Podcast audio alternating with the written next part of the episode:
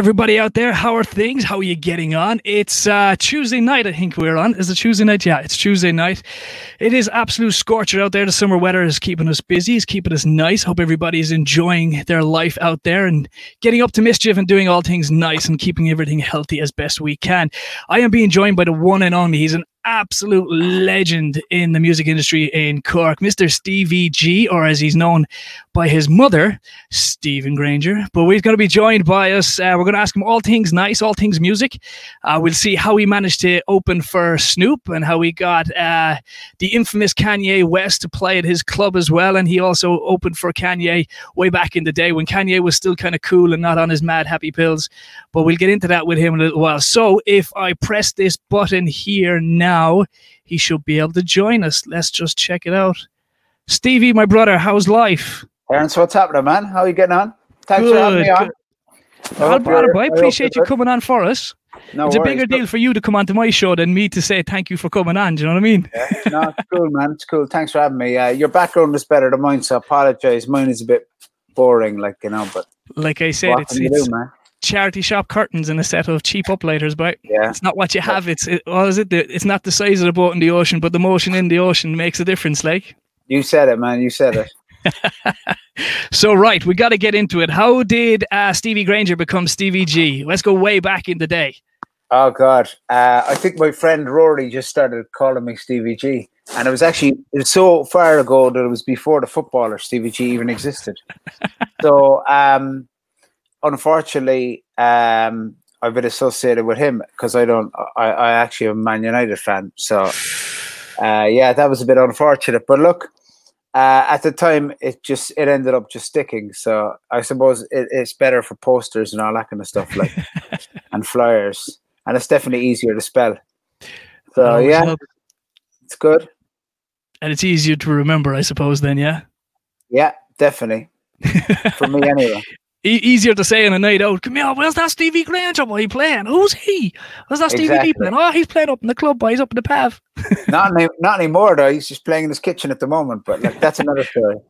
We're all doing our bit. I saw you were doing the kiddies discos for a little while as well on uh, Twitch. Yeah, man. Yeah, doing your little bit for the community. Just trying to keep occupied, really. Like you know.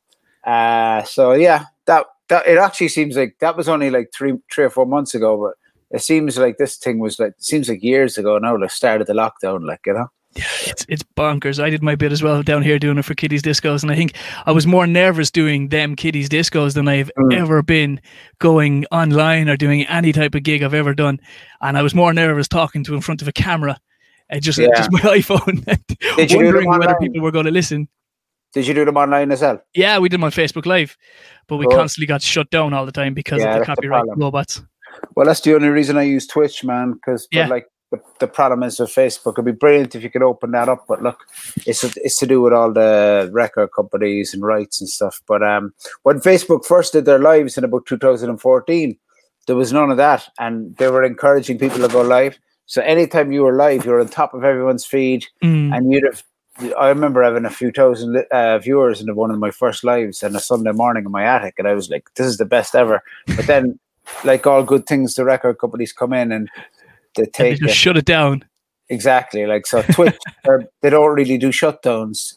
Instagram they shut down. Instagram, uh, YouTube yeah. will shut you down as well. So I tried it all during the lockdown, but look, we're still here anyway, man.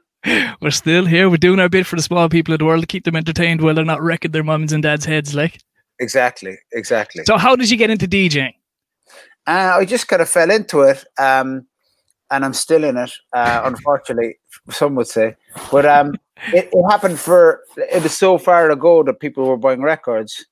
So um, I was just buying records as a big music fan. I think, even though I'm still a big uh, soccer fan or whatever, it replaced. It took over when I was about twelve. I got really into music, like heavily into it, and I was just obsessed with it. And then I kind of realized when I was about twelve or thirteen that I wasn't going to probably play with Man United or whatever. and I I kind of just I was still into the football or whatever, but I kind of music became my other passion. And at the time, it was all the pop stuff. At the time, Michael Jackson, Prince, Madonna, U2, whoever was around. Then I got into like all sorts of stuff, like whatever was punk. uh, reggae, and it actually led me into hip hop or whatever, um, which at the time was quite um, it was different. Like this is probably yeah. I mean, it was, but it, when I heard it, it gave the energy. It was good for teenagers, and that's why a lot of teenagers still get into hip hop, and teenagers who never grow old like me uh, are still into it. But it, it, it, it, that was the kind of real thing that kind of changed the game for me. And then I got a little bit disillusioned with some of it because I thought some of the lyrics were not really. It was fine, like, but like I wasn't living the gangster lifestyle in uh, Cork City, so I, I, I got more. I, I preferred the soul, more soulful side of it. I got really into soul and jazz and stuff then, and and that just took me into other places then you know musically took me to the radio clubs and even producing music and working with artists so it's an interesting journey but it just there was nothing um planned like you know what i mean even when i went to college i really started djing oh yeah that was the actual question i kind of got asked to just bring up some records one day to the college bar when i was about 18 I was in UCC and, and I was like, sure, I'm not a DJ and the guy Colin was like uh, Colin O'Riordan. He's a still a DJ in Dublin himself, actually a producer. He uh, he was like, "Listen, man, you got good music, so bring it up." And we always used to put on some tunes on a Friday afternoon, and it's so far ago now. There was the old bar in UCC, and people were like, you could smoke in the bar at the time, and people would just drink it all day, and it was like a, a massive session. And then I kind of got a bit of a buzz off that, even though I was just playing tunes, I wasn't mixing mm-hmm. or anything. Then I entered a DJ competition in a bar called the Donkey's Ears. My friend, another friend, persuaded me to do that, and I won the first round. I couldn't believe it. Like uh, all my friends turned up. So, and then the, the girl in the bar who ran the bar, Michelle, was really impressed. She was like, "This Jesus guy's got loads of friends." Like so, she gave me a she gave me a night there, and then and then her brother used to DJ in Sir Henry's, which is the big club at the time. And then he didn't turn up. And i used to go in there even like 16 17 18 yeah, yeah. and he, he couldn't turn up one night. So i got the call from michelle. So it was literally djing the donkeys in my first ever proper gig. And then about a week later i got a call from sir henry's which was like it was like being in Old Trafford, or do you know what Most I mean? Most DJs like, would still give their left arm yeah. to play in Sir Henry's like. And after that, uh, I just did a residency there, so it all just effortlessly fell into place. But there was nothing planned. Like I, I wasn't planning, and and then when I finished college, I was like kind of like I still deciding what to do. And next thing you knew, I was kind of doing this. So, so it was all. so That's it. yeah, and radio then was the obvious logical progression. So that started with pirate radio, and after about four or five years, I just wanted to move into kind of like a bigger. Uh, situation there. So I, when Red FM started, I, I, applied for that and I got that and been there since. So yeah, it just all kind of just effortlessly f- fell in, and life was good till the pandemic came. I know, I mentioned. Um, no, there's loads of ups and downs with anything in, in, in the arts or music. It's yeah, it's it's always going to be tough to make a living. But look, uh, I enjoy it, and even when things are quiet at the moment, I still enjoy because I'm still doing other music related projects. But um, it's good, man. It's been a great journey so far, but I'm only getting started. I only getting started. Still, there's energy left in the in the engine. Yeah, yeah. I have a lot of energy. Thankfully, that's the one thing I I, I definitely have. Like. and then you got you got serious. You you are the uh, the urban and hip hop guy on uh, on Red FM and stuff like that. And that really played a massive, massive sort of role in your life. Then coming up through everything, wasn't it? Because like, yeah. like I said, you opened for Snoop, the mm. big man himself, and then he did Kanye West as well. Like, there's not too many fellas from Cork now managed to get to sort of run with them boys. Like, yeah. So all through the '90s, my vision was like hip hop became big in the '90s, right? Became more commercially viable. And when the R and B came in with it, it made it even more commercially viable. Now, I always had a vision, like I said earlier, I was getting disillusioned with just this kind of gangstery hip hop. So when the R and B and hip hop came in together, I loved that sort of even the sound of girls, but they still had the hard hip hop beats. So yeah, it was yeah. street kind of music that I loved, and that was the whole thing for me. That like I was pushing on uh, in Sir Henry's and uh, in the nineties also on pirate radio and I eventually knew that the music was going to be global. Like I knew, obviously, year like it happened in the nineties that the small groups that I was into blew up anyway. So there was like the Fugees with Lauryn Hill, there was mm-hmm. Erykah Badu, D'Angelo, TLC, uh, all of these, like even all the young singers like Brandy, Aaliyah, and all them. I knew I knew obviously even from going to the states, you could always. It was easy to tell, like you could tell certain trends in music if you're really into it. Uh, but whatever about the trend, I knew that this was a sound that like I had to be a part of it when it was getting bigger, and it's one of the reasons why I wanted to move it from like this was seen as what I started off. I was in the back room of Henry's, Greg and Chamber, Fish Go Deep in the in the main room. Mm-hmm. So this was backroom music. But over that time, by the time I left Henry's, it was almost like I was in the main room of the Savoy. The mm-hmm. music mm-hmm. was going center stage. So that's why I, I, I was like, you know what? My music isn't like it's not underground. Uh, it kind of was underground, but I also it was very accessible to people. Mm. So I wanted to give it a bigger platform, and that's why I moved to Red FM. Uh, and I wanted to widen it then, like, because pirate radio was good, but it was great going on a legitimate situation. No, ironically, I ended up doing radio full time and did mainstream shows for for years too. I did ten years of that mm-hmm. between 2004 and 2014, and I'm now back to just doing like my kind of like weekend shows, and that probably suits me better because the mainstream I could do it all right, but it's like I'm more suited to to the kind of music I like, you know, which is I mean, it's not just R&B. Yeah, and I could do the other thing, but like uh, other other DJs are more better at just being like DJs. Like I was doing everything at the time, doing the sport and all that, and I, I had fun bantering with like the news and sport, and but like other like a mainstream show on mainstream radio, you're playing a bit of everything, and yeah, yeah. Not, even though I like all those bands, whoever was out at the time, it could be like the White Stripes or the Killers or whoever the hell.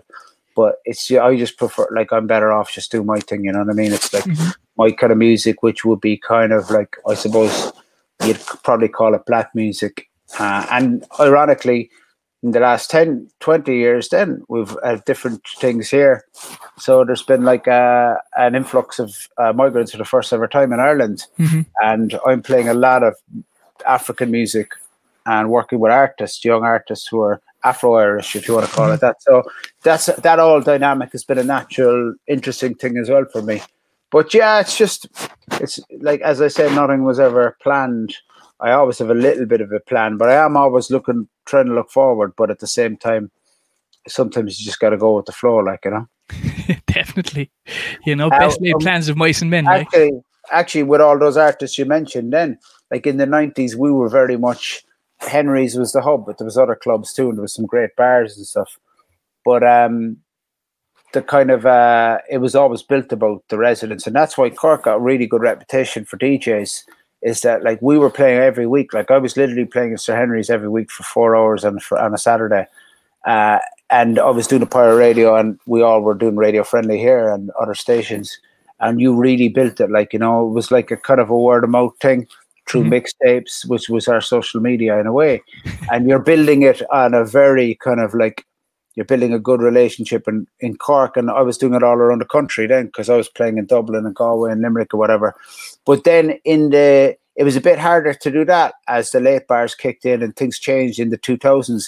But in the 2000s in Cork, some of the big promoters started putting on the shows. So that's when like obviously the Savoy Open, which is a big place. Like I got to run my jam night there for years, and even do three days just because we got all some of the big acts like Public Enemy and De La Soul and all these people. But the big gigs in, in the marquee, which like you mentioned, Snoop and Kanye, and we had the Wu Tang in the Savoy.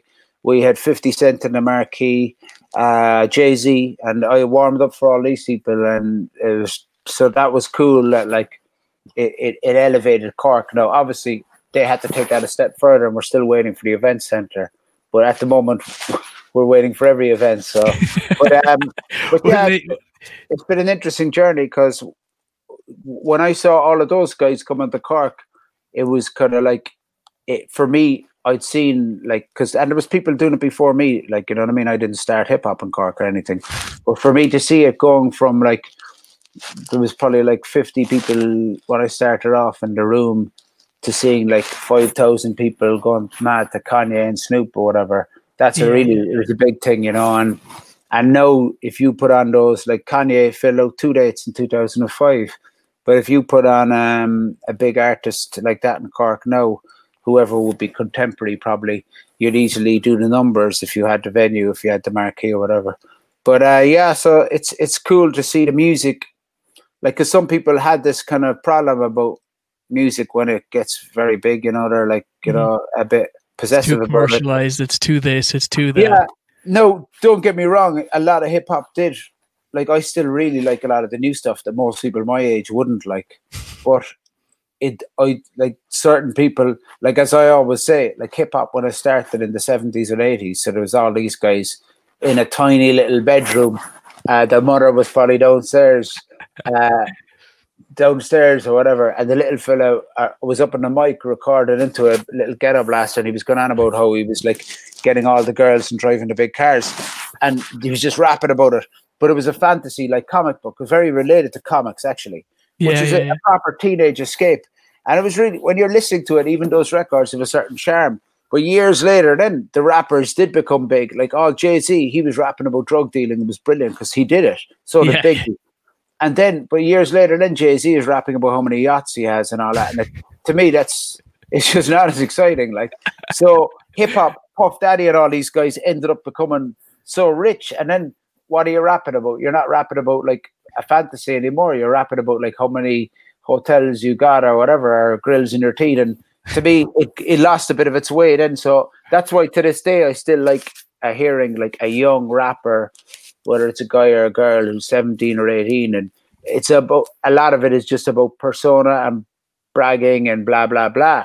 But it, it sounds better to me when it's someone bragging Wishing. who might necessarily, yeah, exactly. Like, uh, and it's there's something about that that that I, that I like a lot, you know. But um, but to be honest, like hip hop is also something. that- It's almost like a kind of like a movie. Like you know, I look at some of it, but it's a bit like in a way. I keep saying soccer. It's it's, it's one of my big things too. It's if you watch the Premier League in soccer, it's almost like Hollywood. Yeah. Like, it's not really real that some guy is making three hundred k a week or whatever. Whereas, like, I go down to Cork City and I see a real kind of situation of I train young fellas there, my, my young fella, I train them. And Yeah, that's yeah. more like grassroots. So, in a way, you could look at the music industry as a bit like that too. Like some of these guys, like you mentioned Kanye, I know, to be honest, I, I, don't, I wouldn't like, Would you open for him tomorrow now if he came over? I, I, I, I love his music still. Like, I just, uh, t- lyrically, he's got off the ball for me over a few albums. But, like, I don't, like, I think there's mental stuff going on. So I don't want to kind of like, do you know what I mean? No. No, yeah, like it's, especially with mental health and stuff. But Yeah, like, I, I always like I, I love the guy as an artist. But um, but it it, it is Lyrically, when he first came out with that college dropout album, was like Oh yeah, it was unbelievable. Like even to this day, you can throw on Gold Digger and it fills the stage, or yeah, yeah. And even Through the Wire. even like one of his best albums, in my opinion, was the one he did only two or three years ago, "Kids with Ghosts" with Kid Cudi, who was in Cork with him that night, the last time they were here. And um, yeah, um, so Kid Cudi is another artist I like. So him and Kanye are quite close, and he opened for him in the marquee. But uh, yeah, um, so yeah, hip hop, like it's, it, I, I look at that as the base of everything because it also brings in other stuff like the street art and uh, the dancing and the DJing and the, the rapping, and so I think it's um, also over the years in Cork. It was very DJ orientated in the nineties. Then in the two thousands, Eight Mile came out, and everyone wanted to be a rapper, and uh, that was exciting too because there's some really good young rappers around then, and there's some good ones around now as well. But it, It's yeah, cool there's a couple of ones coming cool up. You right? it's cool the way it develops. Um, but it's mad the way. Um, but again, you know, like people start off they're thirteen or fourteen, and then when you're eighteen or nineteen, or when you're 20, 21, you're kind of going like, Jesus, am I going to make a living from this? It's tough, you know what I mean? So that's why I always encourage people to treat it like a hobby, and if anything else happens, then it's a bonus. Yeah, that's it. That's it. That's it. So your first gig and then straight into Sir Henry's, like Jesus, man. That's like yeah, for DJs like me back in the day. I'm only a, a wedding DJ, but uh, yeah, doing clubs and stuff like that. Sir Henry's was some spot. Like the stories to be told out of there and stuff. It was, uh, yeah. yeah, was quite a place epic. to get your second or third gig in. Like, Yeah, and I was really lucky that I got a residency. It was only a Sunday or a Wednesday or something, but I mo- the guy who the guy who was the guy I looked up to, Donkey Man from that bar, Donkey's Ears. yeah, He yeah, eventually hung up his headphones, and uh, he and I was going to America at the time for the summer, and I was like, I just started doing his job. Or I think he either said it to me before when I came back or before I left, but they were like, "Listen, this is yours, no man." So uh, that was me then forever, like on a on a Saturday. So I was just I was delighted to play there once. I would have been happy. Like, Yeah, but yeah, even to this day, I always make this analogy that like playing music to even one pe- person could be, is a buzz. Like, you know what I mean? Yeah. You could, I could be doing a Facebook Live there, and there could be one person watching, but it's still a buzz. Like, you know, that's why we're doing it. That's why we were doing it during lockdown. Yeah. There mightn't be anyone watching, but like, it's it's a good buzz sharing your, or just even if there's no one, it's just yourself. So, but to play in a club and to have people into it is even is just like to this day. I mean, obviously we miss it at the moment, but like you, even those wet, you could be doing a wedding, you could be doing anything, man, and you could be having the worst night, like, and someone's up giving you, like, some auntie is up giving you abuse or, or something's happening, but you could play one tune and it can, you can Feel even change your own mood, like, you know, yeah. and that's one of the powers of music, and that's why that's one of the reasons why I really like it, you know. Yeah, no, it is cool. It is. It is definitely cool. And like you said, it's got it, when when you play that song, regardless of how your night is going, and it fills the floor, like it's just Yeah. it's just a sen- se- sense of uh, accomplishment to a Yeah. certain degree, and then you can keep feeding on it and feeding on it, and the, then the crowd are reacting to it. Like you feel like almost like a puppeteer to a certain degree, Yeah, yeah. where you're able to sort of control control the room, you know.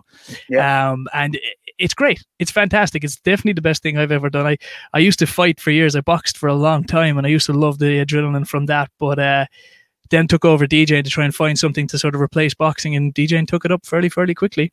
So Yeah. yeah, it, it is great. It's good, man. It's like I like it. Uh, I mean, I love it. Like it's it's a good buzz. Hi to Neil. Neil's hi, shouting, on, let's Arthur. be honest, Arthur as well. He's coming over. out well. to So, DJ I- Mystic Gold, man. He's a good. do you DJ. get do you get the embarrassing dad thing yet about being a DJ at your age? Or your boy still my dad's Uh, Stevie G? Or he's no, like, no, they're totally stop being embarrassed. so embarrassing. My daughter DJ'd with me now during the lockdown a couple. I of saw that. Yeah. but uh, no, they're totally embarrassed by me. But you know what I mean. If you're, if any self-respecting kid is going to be like mine aren't even teenagers yet, but any self-respecting kid is going to be embarrassed by their like that's my that's your job to embarrass them. Like if I was really, if they were into exactly what I'm into, or whatever, I wouldn't be doing my job and they wouldn't be doing theirs. So Well, that's it. Yeah. that's just part of the whole thing. They're like, oh my god, like I won't be like because they could naturally DJ the two of them, no problem. They're both into music and stuff, but like they'd be like, no, they want to get a real job. They're probably better off too. yeah, could be, could be, could be, brother. There's a lot. There's a lot of people, a lot of slack going on, especially with live music and everybody doing gigs, DJs, bands, all types of artists. Uh, with the lockdown coming on, the, the strings are Mm. being pulled quite quickly. And if we look Yeah. at the way the pubs and clubs are going, it mightn't be until the end of the year before some of these people Oh, get yeah. back at it. Like, It's very tough. Like I wrote about this for the Echo on Thursday. Now I've written a bit about it in the lockdown already. Now mine wasn't a kind of like, oh, poor me, because like we are in the first world in Ireland, no matter what. mhm. Now I've still been doing a bit of radio and some other little bits. I do some teaching as well with some kids and stuff, uh, with music actually. But uh, for me, the big thing is uh, Ireland markets itself on the whole craic and the whole partying and this and that. And I do think the industries like obviously the pubs have a big say anyway because they're they have a powerful lobby group, the Vintners Association. But when it comes to like when it comes to DJing, the vintners were like, "Oh, we, we don't care. We would open. We don't care about DJing live music." But like Ireland uses this as their whole marketing thing Mhm. all the time, and I think first of all, no, you really got to first of all look at clubs which don't have a lobby group, but they got to take that seriously. They got to leave them open later when they do open. They got to support them. Like it's gonna be like it's very hard for a club anyway because you can only make Mhm. money for like a couple of hours every week. Like I've been there, done that with our club and uh, I'm still paying for it to be honest. But yeah, to, to be honest, it's it's going to be very very tough.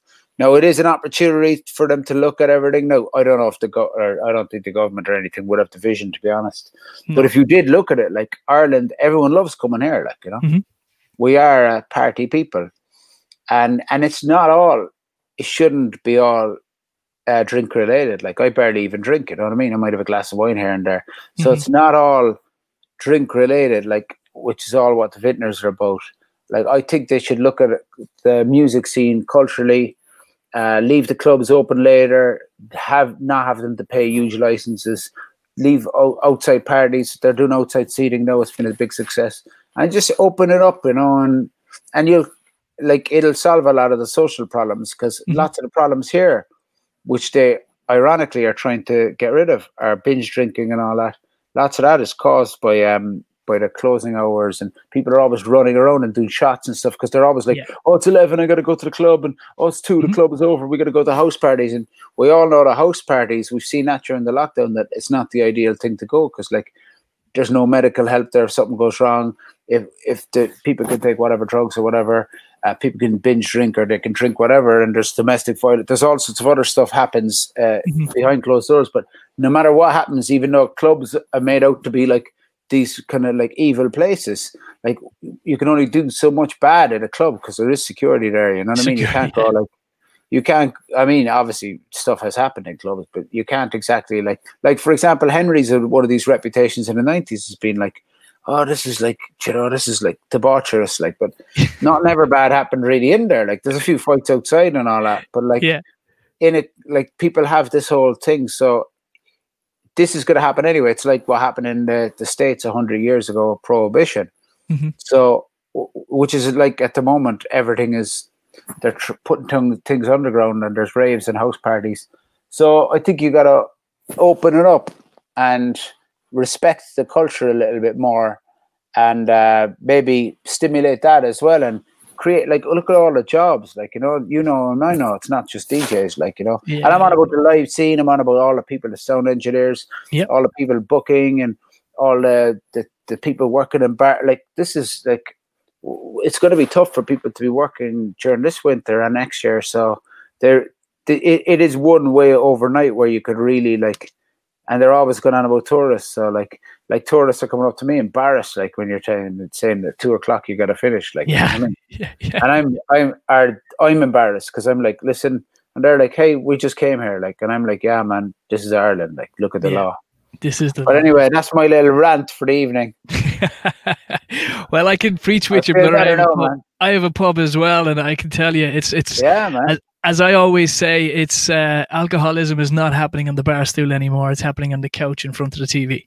Exactly. You know, and, and- and that's what's happening. You know, you have the Yeah. likes of the big supermarkets selling alcohol at big prices for or for little prices at big amounts of volume, cheaper than what I can get it from my suppliers.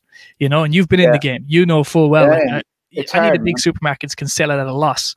So why are we paying everything that we could be paying if we can't even buy it as cheap as what they're Yeah. selling it as? Um, Yeah, And it's just and it's a two tiered yeah. system. Like yeah, and if you're like any business, like, you know, lots of these are independent businesses.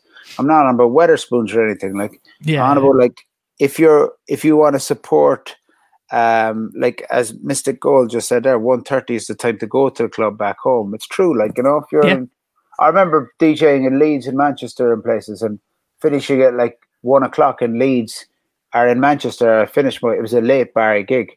Then we got on a train an hour, had a few drinks on the train, and went up to Leeds. And my friend was DJing in Leeds till about five a.m yeah, actually, and the club was open till seven. Now, the beautiful thing about it is, no matter what, in a club, different people will leave at different times. So, Yeah.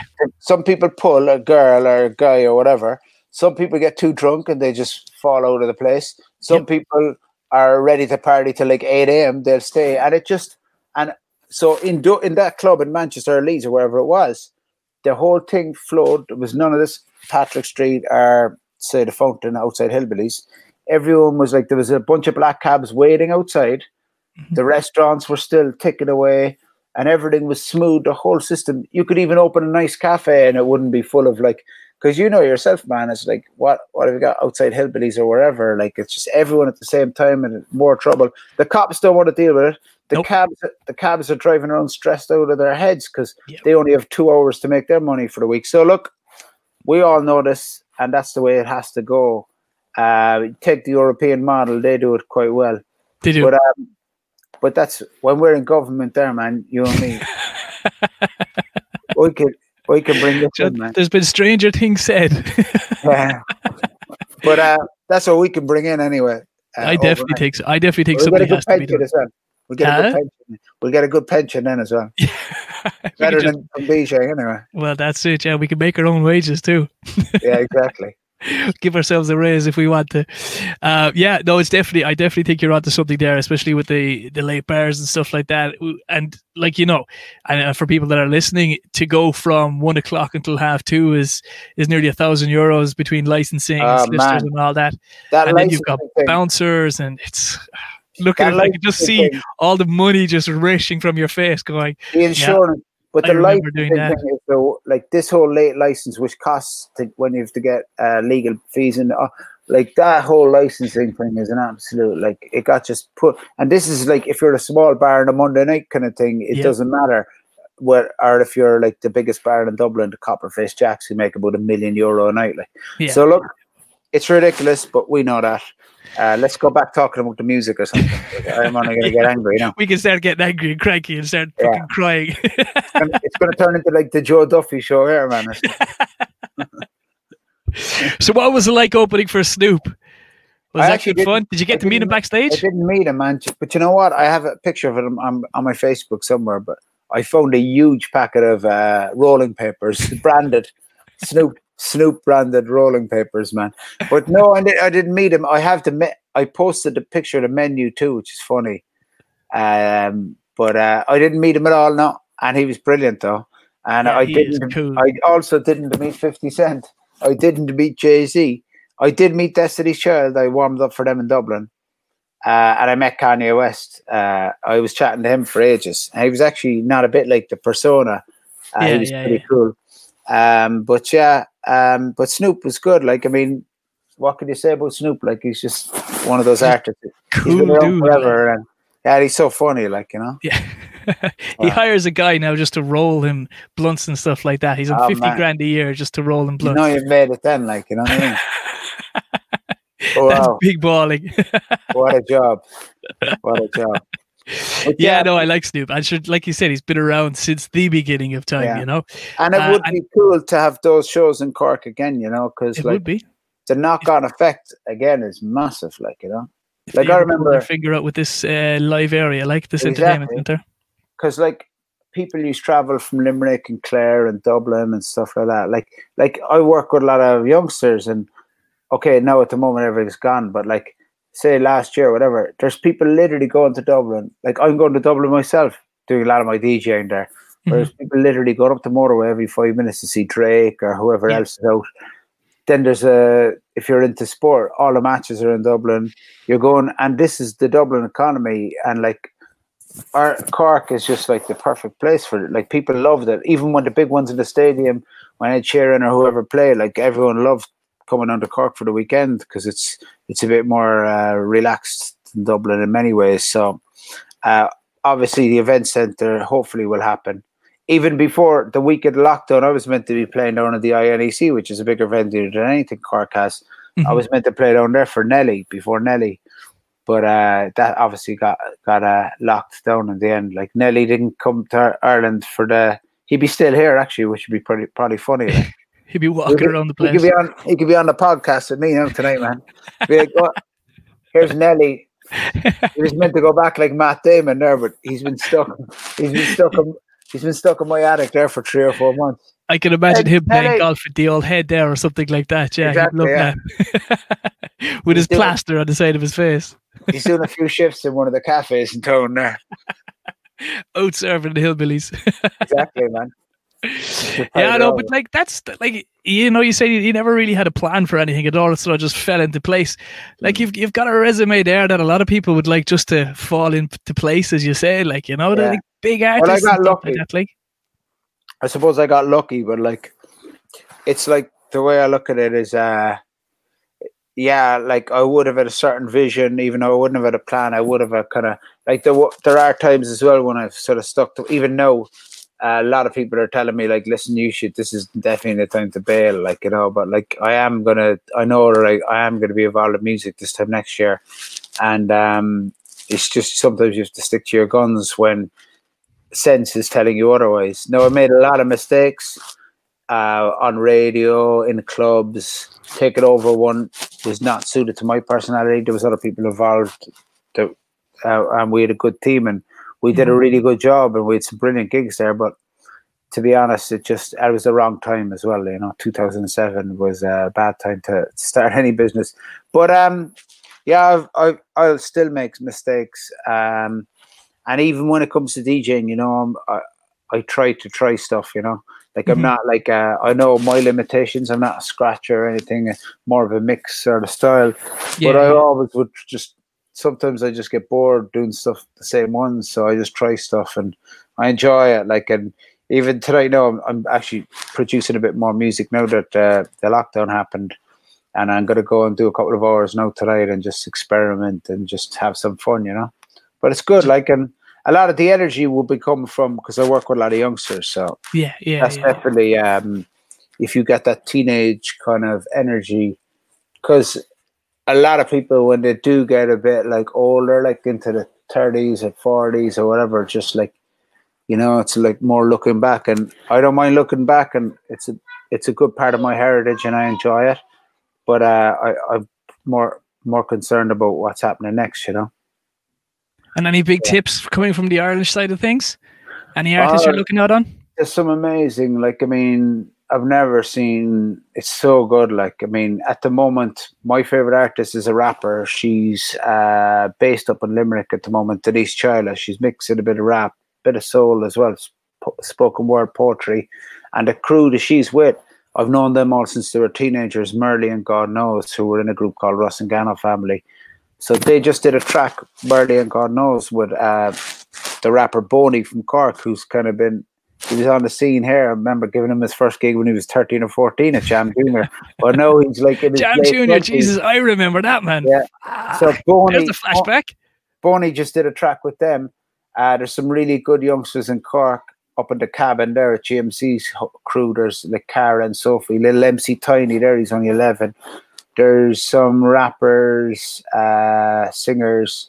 There's actually uh, another girl in Cork, Adejoki. There's Selah Davida May, uh, another female rapper from, she's based up in Galway. There's, oh, there's, so- there's so many, like there's, there's just really good talent around the place.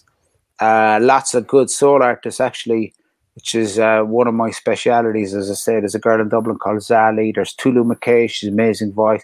So there's just this whole, and to be honest, this is actually happening now. Finally, radio is kind of catching some of these, like Soulé, for example, in Dublin is getting a bit of radio play. Denise is too.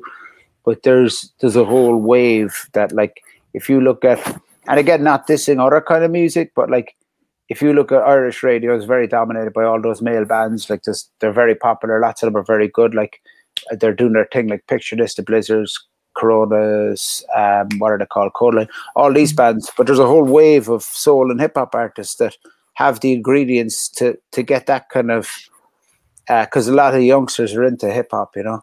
So I think um, I think there's some good excitement there in Cork as well. You know, um, lots of really good ones. Um, but we'll see what happens. You know, it's like it's a tough industry to make a living from. So um, in every aspect. yeah. So, but there is it's a good hobby like music. So I think. Uh, Sorry, there was just a little fly just came across my thing there. I'm not. I'm, I'm not doing a dance or anything. Big But, box um, change light bulb. yeah, so there's some. So there's always good excitement there. I'm trying to work with a couple of about 17, 18 year old rappers and singers that we're working with. They all they all dance. We we do some projects in the Cork Migrant Centre here where I work in Nano Nagle Place. So there's some of them that I wouldn't mind trying to get recorded too. So we're trying to put in a couple of uh, summer uh, a summer camp later in August so together to help with that. And as I said, there's, there's lots of good, passionate people about the music scene. So things will come back, I'm sure. It's also a good time, this lockdown, if you use it smartly. It was a great time to sort of perfect your art as well, you know? Become a, If- if- become chef and stuff. Yeah, it's like I'm like I've like so many people had like midlife crisis during lockdown, like me. I was doing TikToks every day at one stage, like I was doing about five a day. Then I was like, I was running like a moron every day, and then I was like, I turned, I was, I, I road running. I, I, I prefer playing soccer, and I still walk a lot, and I do a bit of running. But it's mad the way the whole lockdown. But no, on a serious note, like I was trying not to force it. I was quite busy. I was doing loads of gigs, like in my kitchen all the time, or in my attic, or whatever, even in Red FM during it. But I was trying not to force the whole because you start feel guilty if you're not using your lockdown time right. So I was trying not to force it, and even with the production thing, I knew there was time I had to put into it for the last few years that I didn't have, and suddenly I had it. And I, I just didn't, for whatever reason, in the lockdown, it just didn't happen. And only in the last, say, month, did it finally. And this is normally a time when I wouldn't have time. Yeah, I wouldn't like. I always had the ideas, but I wouldn't have time this time in the summer normally because of festivals. Hmm. I mean, the weekend coming is normally my busiest one. There's Indiependence altogether now and Cork Pride, all the gigs I'll be playing in. But uh, this, thi- for whatever reason, this July now it kind of sparked a little bit. So I just got that whole thing that like when I get off here now, I'll do a few hours and did a few hours this morning, and just to try to just and again, it's it's just a hobby, like, but it's it's something that um. If, if, if it's in you, you got to do it, you know. No, Yeah, man. for me, I like I make a lot of my own music. Some of it's even re-edits from my own DJ sets, so it just gives you another. Um, what's that? Is that an ad I see there? That's an ad by Simply Suits. Wow, look at that, man! Simply Suits representing, man. That's it. Adrian, uh, Andrew, and all the boys over there saying hello to us. Brought to you by Simply Suits. Brought to you by Simply Suits. That's I right. should, I just roll in in a suit now for the last bit, like, and I'm like tonight, Cabin Fever podcast. Cabin Fever Pie. I tell you, boy, I'll try and make a penny anywhere I can. Yeah, man, cool. I was even half thinking about selling my forehead for some billboard space because man. it's very shiny. I have a whole know- head here, man. So, you know what I mean? At the I'm up- I'm up in the The moment- attic here trying to do this, and I've got a small little thermometer here beside me, and it's 29 degrees now up here. I'm literally sweating like. My attic's pretty hot as well, man. But It's at a cool place to do this type of stuff, though. It's fairly silent. oh no, brilliant! I'll, I'll do a bit of advertising there, man. I, I need to get more muscles, so I have no muscles. So, but uh, my head got- is definitely. I Simply, got that one done in Oh, at that, you see that one? Wow, hundred percent is it? No, uh, 100 to 1. I have to win sooner or later. That's good. Back myself, that. by. That's the way to do it, man. Yeah, sometimes you got to do it. Sometimes you got to believe in yourself. If you don't believe in yourself, ain't no one going to do it. Like, You said it, bro. Do you know what I mean? That's what you got to do. That's what you got to do. So, what's in the future? So, for Stevie, you're going to just stick around and do Yeah. your bit and do your thing? Any big plans? Hoping gigs get off the ground again? Yeah, at the start of the lockdown, I wrote it off mentally this year, so I don't think we're going to be in clubs for a while. But um, I've been trying to move out from depending on them. Like festivals, always something that I'm going to be doing anyway next year. Mhm. But well, hopefully.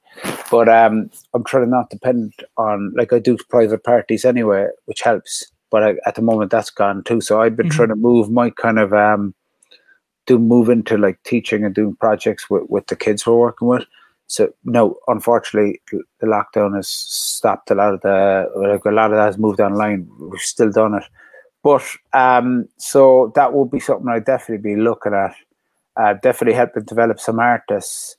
Uh, maybe a couple of initiatives. Like someone was saying, do a podcast. But to be honest, I, I might end up doing something online that is a cl- if I could get the right balance between I don't know doing some clubbing thing that is online because a lot of people you got to remember have a bit of like social anxiety. They don't want to be Mhm. in packed clubs either. So Mhm. this so so there are other things I'm thinking like, like that. But um at the moment um just trying to get some producer music, uh get back hopefully uh to play out and definitely been uh, working with all the youngsters. That's what we've done. The stuff I've been doing for the last three years is really getting a getting a big buzz from that. Uh, so we're trying to get some funding for some more of that. There, working with like to the people who are kind of from a different situation. That like Mhm. uh, it made sense for me because my music is is um, is from kind of like all around the world. So it made sense that when people from all around the world are coming here, actually my Mhm. music is music of lots of it is made by migrants, Mhm. whether it's Jamaicans moving to New York and creating hip hop, Yeah. or whether so so it makes sense. And to be honest, lots of the excitement as well of, of different experiences that people are having, and good and bad, comes across in music. So that's why, eh, and even different styles of music, it's happening here. We have it a lot with the dancers we're working with too. So there's a lot of kind of cool color coming and that uh, I'm I'm involved with and getting good buzz from all that. So I don't know. We'll we'll just see, but it'll be music related anyway. But at the moment, anything could can't see you I over know. there in uh, the School of Music teaching kids how to mix and stuff like that, you know? A Yeah, four year well- degree in Stevie G. Well, I'd like. I, d- I don't want to do it too kind of formally, but no, I, I- I'm I'm kind of doing stuff like that anyway, like little Yeah, bits yeah, like that. But um, I I'm probably better at talking about the history of music than the physical, but but like because lots of, in my opinion, if you're like to me hip hop again, I'm going back to it. It's like it's almost like a, you have to be a student of the history of music because it's all about the sampling and different styles. And so I try to teach people about all of that and do all the links between the cultures and like because the physical side of it, it's a bit like riding a bike. You know what I mean? So like you can kind of teach anyone can teach a lot of that to themselves. To be even mixing all that, I learned it myself. And now there is brilliant ways of you can really get deep into that. But like as I say, like you know, I'm I'm doing it myself. I'll be on YouTube t- tutorials tonight, trying to learn bits for myself about my production. Uh, so you can. The cool thing now is you can go and grasp that for yourself, and and the entry level to creating is a lot lower now than I bought a sampler in the nineties, and it costs like six or seven hundred Irish pounds, which is like if you put that in euros, it's probably about I don't know, it's over a grand, and like you, you don't have to spend that now, like you know. And we're buying records, like, and I still have like my whole attic is full, like you know. So now you can kind of do stuff. You can be really creative on a phone or on a like my laptop here, man. I'll be just doing my bit. My setup tonight is very basic: a laptop and a little um, Akai little pad thing. Yeah, uh, and even before I I've bought I spent like fortune on more sophisticated stuff that I haven't even used. So that's that's cool because it brings it means like for again youngsters or whatever like or even oldsters like me, it just means that you can create um, and it's cool that like now you can see what we can do with, with vid- like we're on technology you know you can see what people can do with videos or cameras and, yeah. and it's a buzz man it's like you know what I mean? When we were young, like when I was young, a, a music video of something like Michael Jackson made, like, but no, yeah, yeah, yeah, yeah. There's some 16 year old, no man, he's banging out a rap tonight. He's going to do a video over the weekend, and it could be cool. Like, so that to he's me, doing it all off his phone then as well, like you know, and he's, he's able to like, edit it and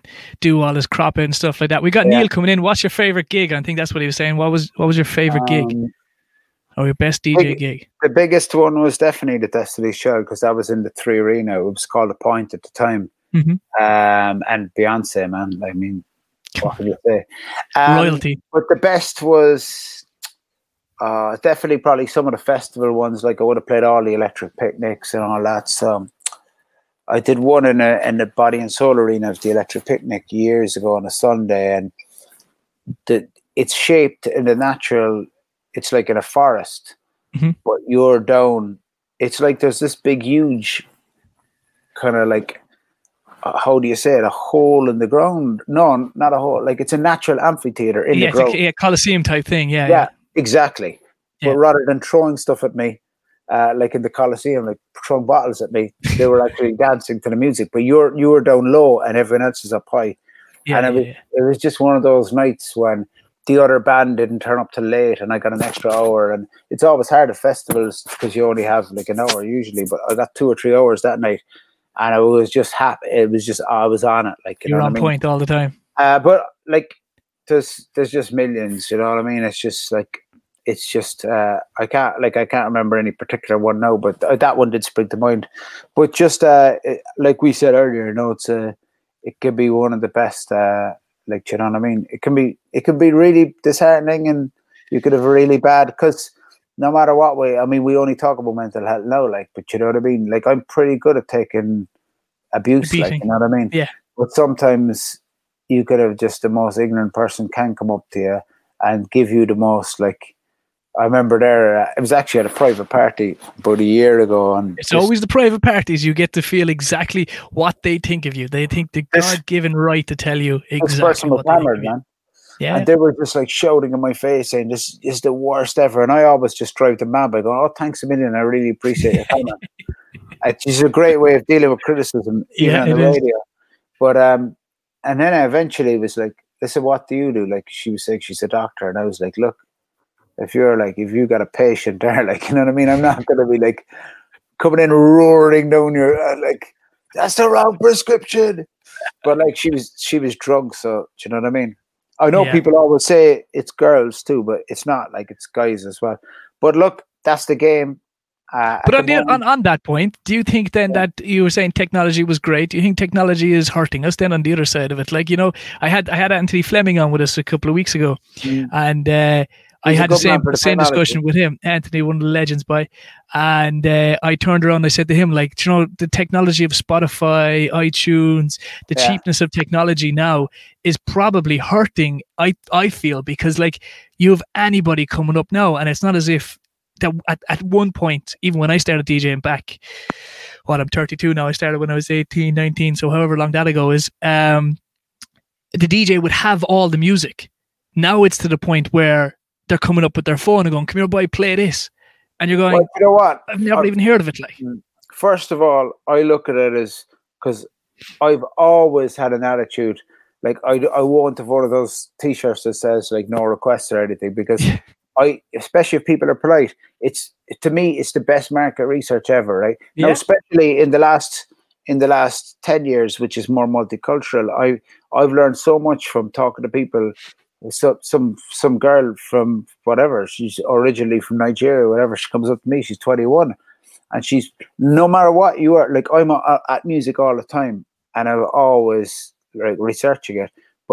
Even the, all the teenagers we work with, and things move so fast now with TikTok or whatever. Yeah, yeah. And I'm even looking at TikTok and going, "What are the things that are popping?" Right. So this is like you're getting free market research, and someone tells you something, and no, obviously sometimes someone's asking for the worst thing ever or whatever. but as regards to you did make an interesting point because I, I, came from a, a, culture where the music you couldn't like actually the people's uh, and for me as well, we had to buy mixtapes. This is how old I am, right? We had to buy mixtapes to get the music that some of the DJs were playing, and it wasn't really on, on, radio. There was maybe a little bit on MTV, but MTV, well, MTV don't even play music anymore. No. So, but music was very kind of like, and now this is the thing that Spotify has changed or whatever. Now you can get access for pretty cheap or free in many ways.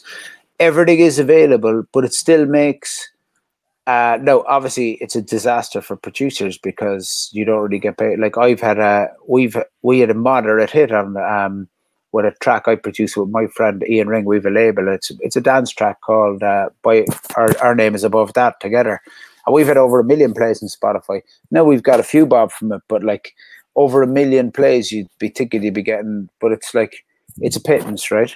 No. Yeah.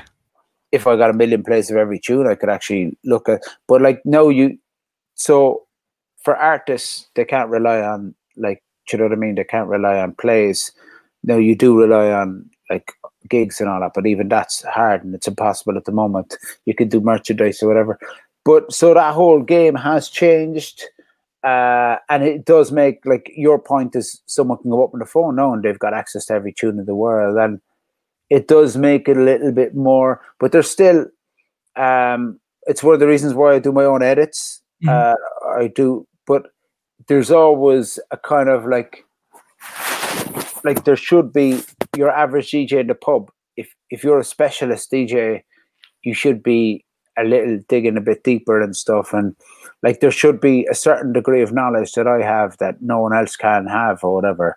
That mm-hmm. I, I should be on a different like not better or whatever, like but definitely on a different like my kind of I should have a uniqueness, we'll say, as yeah, a DJ. You're getting paid for, to bring that special you're bringing yeah. knowledge. That's the word. So, knowledge. So for, for me it would be definitely be pretty much up with the cutting edge stuff and stuff that they've never heard before. And I'd have a good I have a certain sound when it comes to the old school stuff as well, you know. Like mm-hmm. I know that there's a kind of a mixture between disco and soul, bit of house, but a bit slower, and the blend of hip hop like out of a certain sound which is in the mid range between hip hop and house almost that will be a lot of my cornerstone tracks are. And and it's just try to have that angle and different people like for example my close buddies Greg and Shane Fish Go Deep have their deep house sound that they're known worldwide for. Cork yeah. was known because of them more than anyone worldwide. There's other people who be more of drum and bass other people more scratching hip hop other people more African, Latin, and other people just more commercial. Like you know, there's people doing the '80s thing. There's someone like Anthony, big party DJ, good yeah. good on the mic, brilliant technology, did all the teenage. Par- so there's, you know what I mean? It's we all have our our own thing. Uh, uh what's Arthur saying? Our technology and music are mixed. It's a free search. that makes us more. Yeah, like I and and the other thing is technology. I mean, even we're doing this now, man. Yeah. Like I'm I'm always about embracing it, and I'm like, Jesus, no, I'm like the stuff I had to do to find out what a track was back in the day. Now I can not only Shazam at Google or wherever, but like obviously it was more special that way. But in the same way, I'm like, I'm not going to be one of these people who's like, you know what I mean? It's not the Stone Age. Like, you just got to embrace it and move on Yeah. with it. Like, and and I'm always like, I'd be, I'd go down a rabbit hole forever, whether it's on YouTube or anything, and finding out if someone, if I'm watching a movie last night and I see a, a track and he produced that, and and I go into their wiki and find out all the books about this producer, and, and that's how you learn. And it, to me, it's it's it's fun, you know. Same way with any kind of art, uh, films, music, and and I, I just like embrace all that. Like I can't believe, to be honest, I can't believe that. I know they're always looking for a few bob here and there, like, but Wikipedia and all that is is effectively free, and Google and like this is all stuff that happened in in my lifetime, and Yeah. we're we're lucky, you know what I mean. So I I I kind of try to embrace it all, like, and and I know people will be like, "Oh, you're going to be replaced or whatever," but like you can still stick together a, a Spotify playlist on algorithms or whatever. But like, it's still if it's got the human touch, like you know, it's going to be superior to me. Like you know, And that's what we get paid for is that human touch. It's knowing when to press play. It's knowing when Yeah. to drop that bomb to fill, And if fill the the, robots- floor or yeah. If the robots do come and if they want to make a robot of me. Um, it should be easy enough to just get a little bald robot, and if I get a few bob from it, man, I'll do a few gigs around, and I'll happily sign my name to it. We could actually get an ad here as well, man. Next to yeah, simply, we do that for you, no problem. what Uh, would we call him? I don't know, Stevie man. B. Yeah, man. Do the robot. But All right, brother. anyway. We're gonna let you get. We're gonna let you. We're gonna let you go. All right, because I know you want to get. it, But we've got man. we've got the important part coming up now. We've got our rapid Oh, fire no. ten questions in thirty Oh, seconds. Jesus. Right. I didn't This is know. this is the hard part now of our of our of our podcast. Right. yeah, So man. we got to make sure we've got the time, and we're coming up there now on 20 seconds. So here we go, Stevie G. First off, my brother, thank you for doing this. I really appreciate you giving up your time, man. Thank you so much. And here we go. Phone call or text message. uh, text. Uh, what's your favorite movie? Uh, Rumble Fish, McDonald's or Burger King? Burger King. On a scale of one to ten, how good of a driver are you? Eight. Strangest place you've ever made a phone call or text message? Uh, I don't know. The club. I don't know. A person you'd like to have dinner with, dead or alive? Um, maybe Marvin Gaye, I suppose. Mm, that'd be pretty cool. This is the most topical question now, right? Ketchup in the fridge or outside the fridge? Outside. Outside, my man. To live forever or have the power of invisibility? Uh, I suppose we'll take we'll live in forever there. That's the aim. That's the aim. We're all trying it. Uh, do you eat soup or drink it? Uh, I eat it. I suppose. Yeah, I'm obsessed with soup. Yeah, eat it. I suppose. I don't know. And what's the what's the one thing in the world that annoys you the most?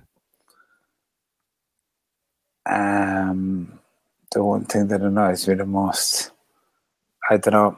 I suppose we say racism. I suppose That's that's a good one, my brother. there. Yeah. That is a good one. Stevie G, thank you so much, my friend. Thank you so so much. We'll be keeping everything Thanks, locked man. and loaded. And if you get up on anything, throw it our way, and we'll throw it up on all our our logs and all our podcasts and stuff like that. We might even put an ad for Stevie G on the bottom. How does that sound? Wow, amazing! My robot is coming soon, man. He's going to be manufactured. He's going to be ready for the late late toy show. Thanks for having me, though, and keep up the good work. Appreciate it, brother. Thank you.